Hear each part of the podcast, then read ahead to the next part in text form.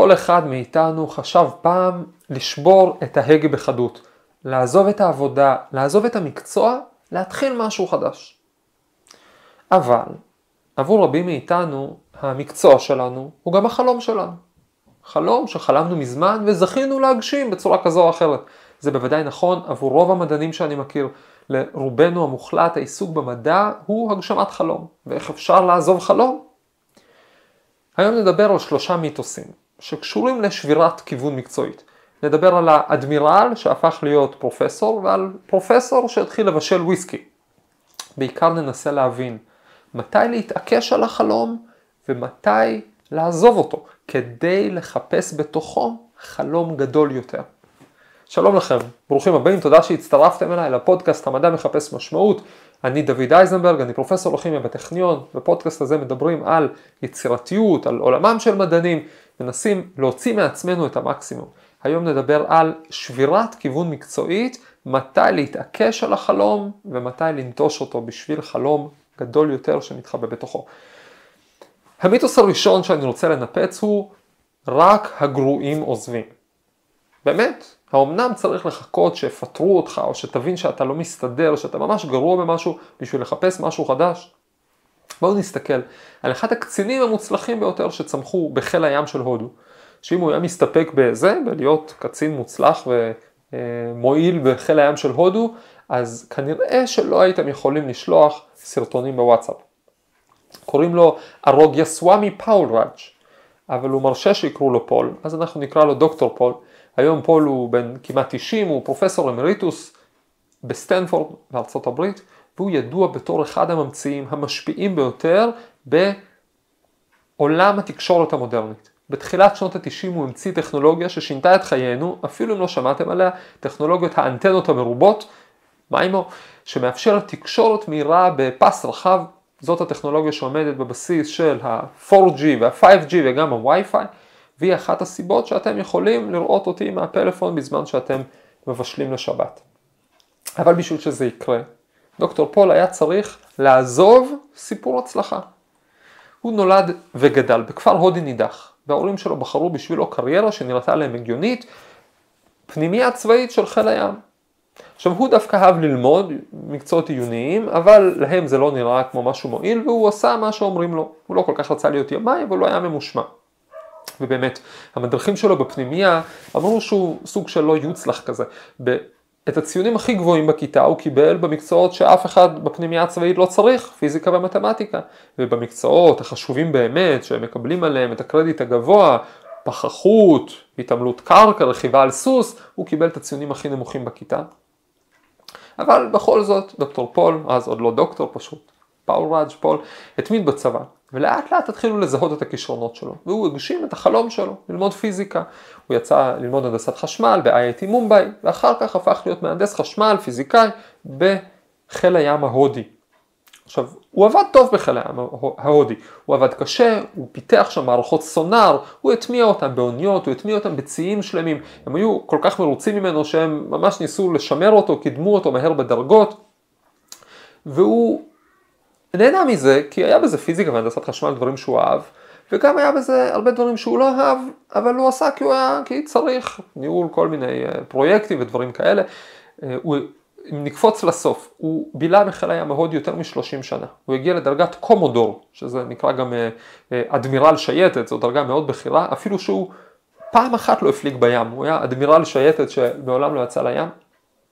אז מצבו בגיל 50 ומשהו היה שדוקטור פול הוא קצין מוצלח בחיל הים ההודי, אבא של כמה פיתוחים טכנולוגיים, חשובים אבל לא מהפכניים, עדיין אין שום זכר לכל הטכנולוגיות האלה שהוא עתיד להמציא, כי במקום להמציא דברים חדשים הוא עסוק בהודו בלפתח מחדש טכנולוגיות שהמערב לא מוכן למכור להודו, גם בארץ יש כאלה דברים.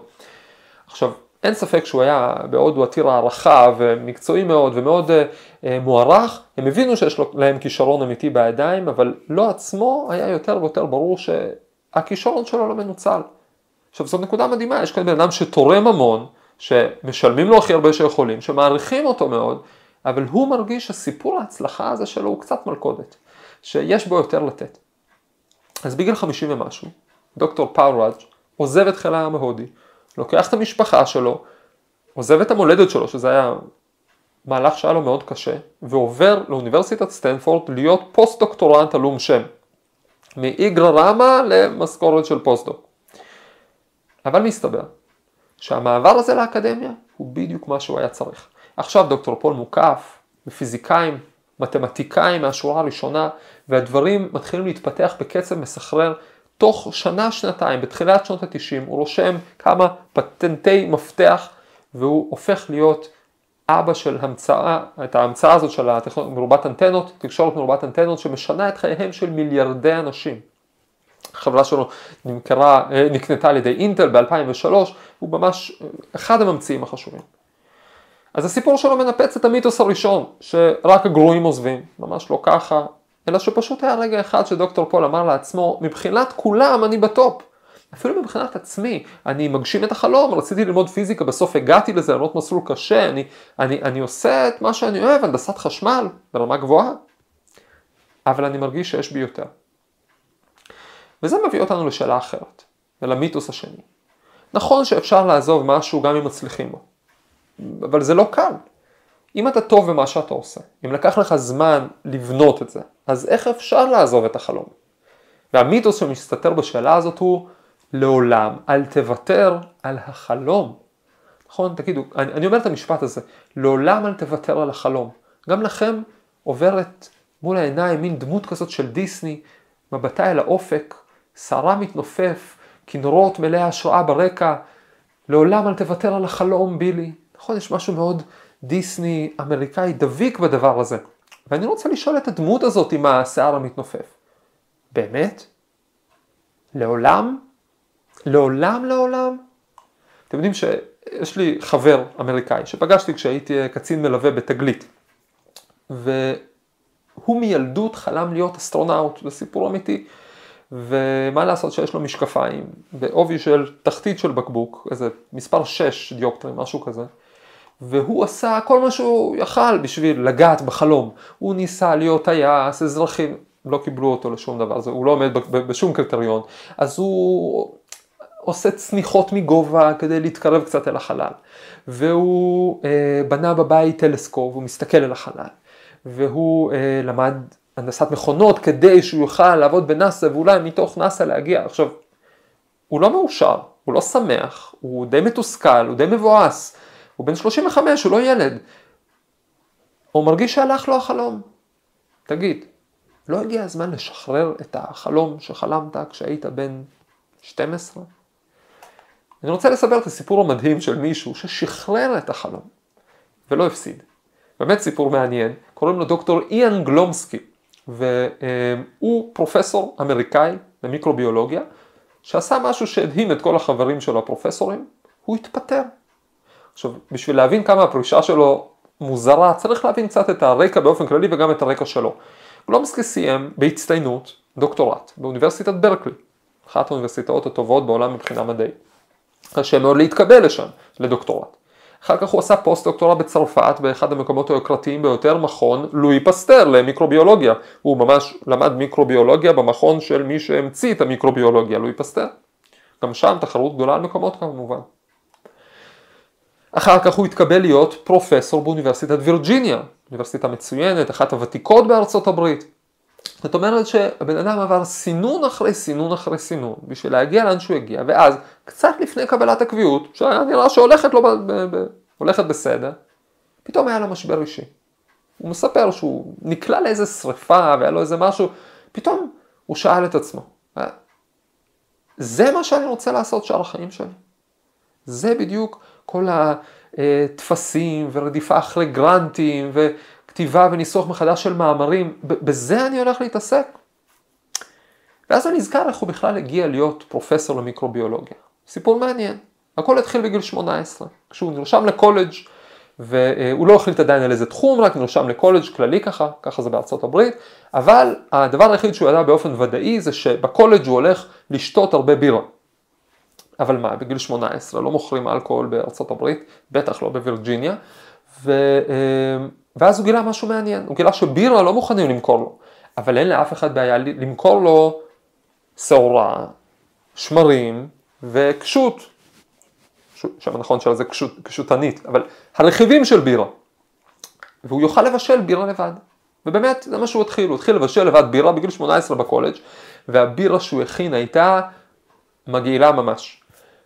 והוא ניסה להבין למה היא מגעילה, אז הוא נרשם לקורס במיקרוביולוגיה, כדי להבין את החיידקים שעושים את התסיסה, שהופכת את הסוכרים השונים בשעורה, בלטת, לאלכוהול ומייצרים את שאר מגוון הטעמים, וזה היה נראה לו נורא מעניין, וזה נמשך, הוא הלך לעוד תואר ועוד תואר.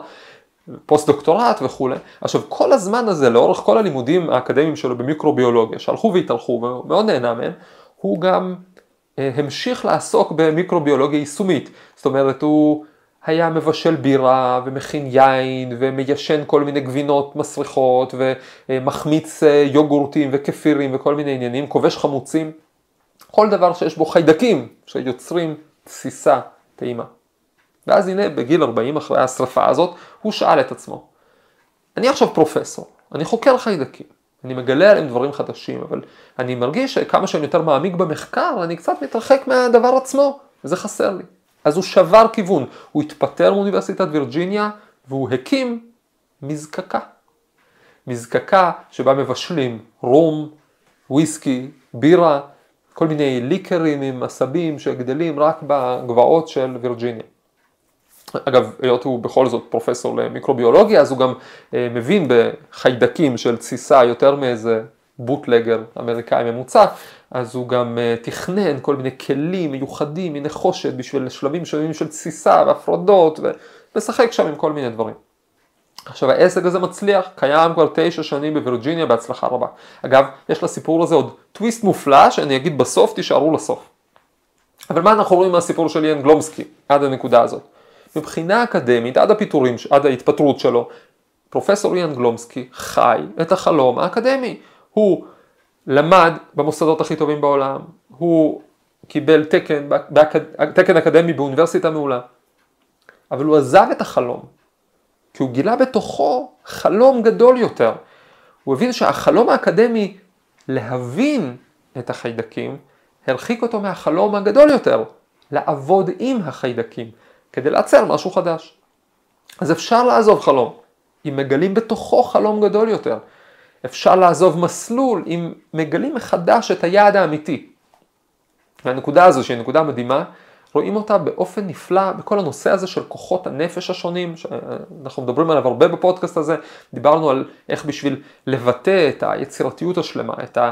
להביא לעולם את היצירה האישית והשלמה שלי, לא מספיק רגע של הברקה, צריך לגלות בעצמי הרבה כוחות נוספים, זה ממש מוטיב חוזר בפודקאסט שלנו.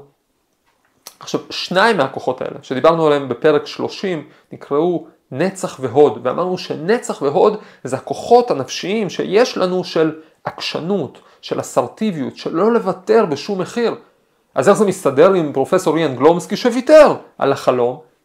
מסתבר שהדבר הזה מדברים עליו באמת בתורת הקבלה והוא מוסבר בתורת החסידות בדיוק הצד הזה.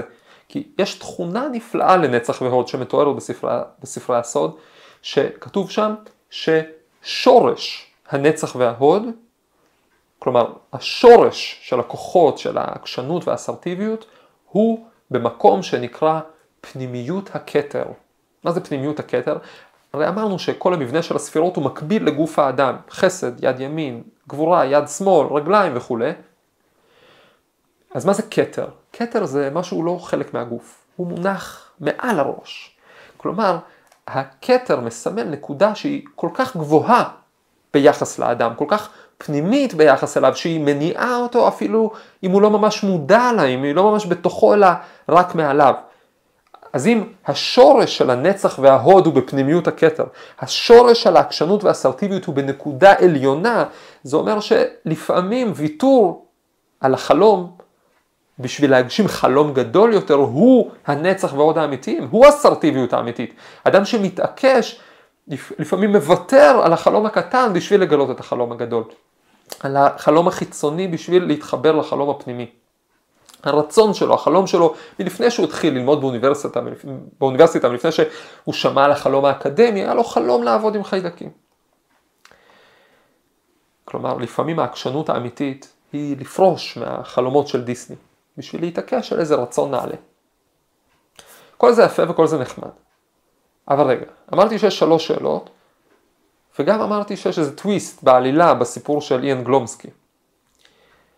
אז השאלה השלישית היא כזאת, איך לדעת מה החלום האמיתי ומה החלום החיצוני? כי אולי בשלב הזה עולה בתוכנו איזושהי תהייה, מין הרהור כפירה כזה בהסבר שהבאתי. אני כשקראתי על דוקטור גלומסקי בכל מיני רעיונות וכתבות, בסוף שאלתי את עצמי, זה יפה שהוא גילה בתוך החלום האקדמי להבין חיידקים, איזשהו חלום פנימי יותר של לעבוד איתם ביחד. אבל האם הוא עשה את המעשה הנכון בחשבון הכולל של הדברים? האם לעזוב את עולם המדע, לוותר על רוב ההכשרה שלו, לוותר על רוב ההישגים שלו, רוב הכישרונות שלו שבאו לידי ביטוי, בשביל לבשל רום לבני ה-21 של וירג'יניה? הוא הגיע לעמדה מדעית שמעטים מגיעים אליה, הוא הגיע אליה בזכות ולא בחסד. אולי הוא היה תורם יותר למדע, לאנושות, באופן מעשי או באופן אה, בסיסי, אם הוא היה נשאר במדע ולא הולך למזקקה. כי תכלס, הוא גילה בעצמו רצון נעלה. מה הרצון הנעלה שלו? הנעלה והפנימי, הכתר של הבן אדם. לפתוח מזקקה? בשביל זה הוא נברא? בשביל זה הוא למד את כל הדברים שהוא למד? אולי בעצם ההחלטה שלו הייתה שיא האגואיזם, שיא האגוצנטריות, רדיפה של מה בא לי, מה נעים לי, מה כיף לי.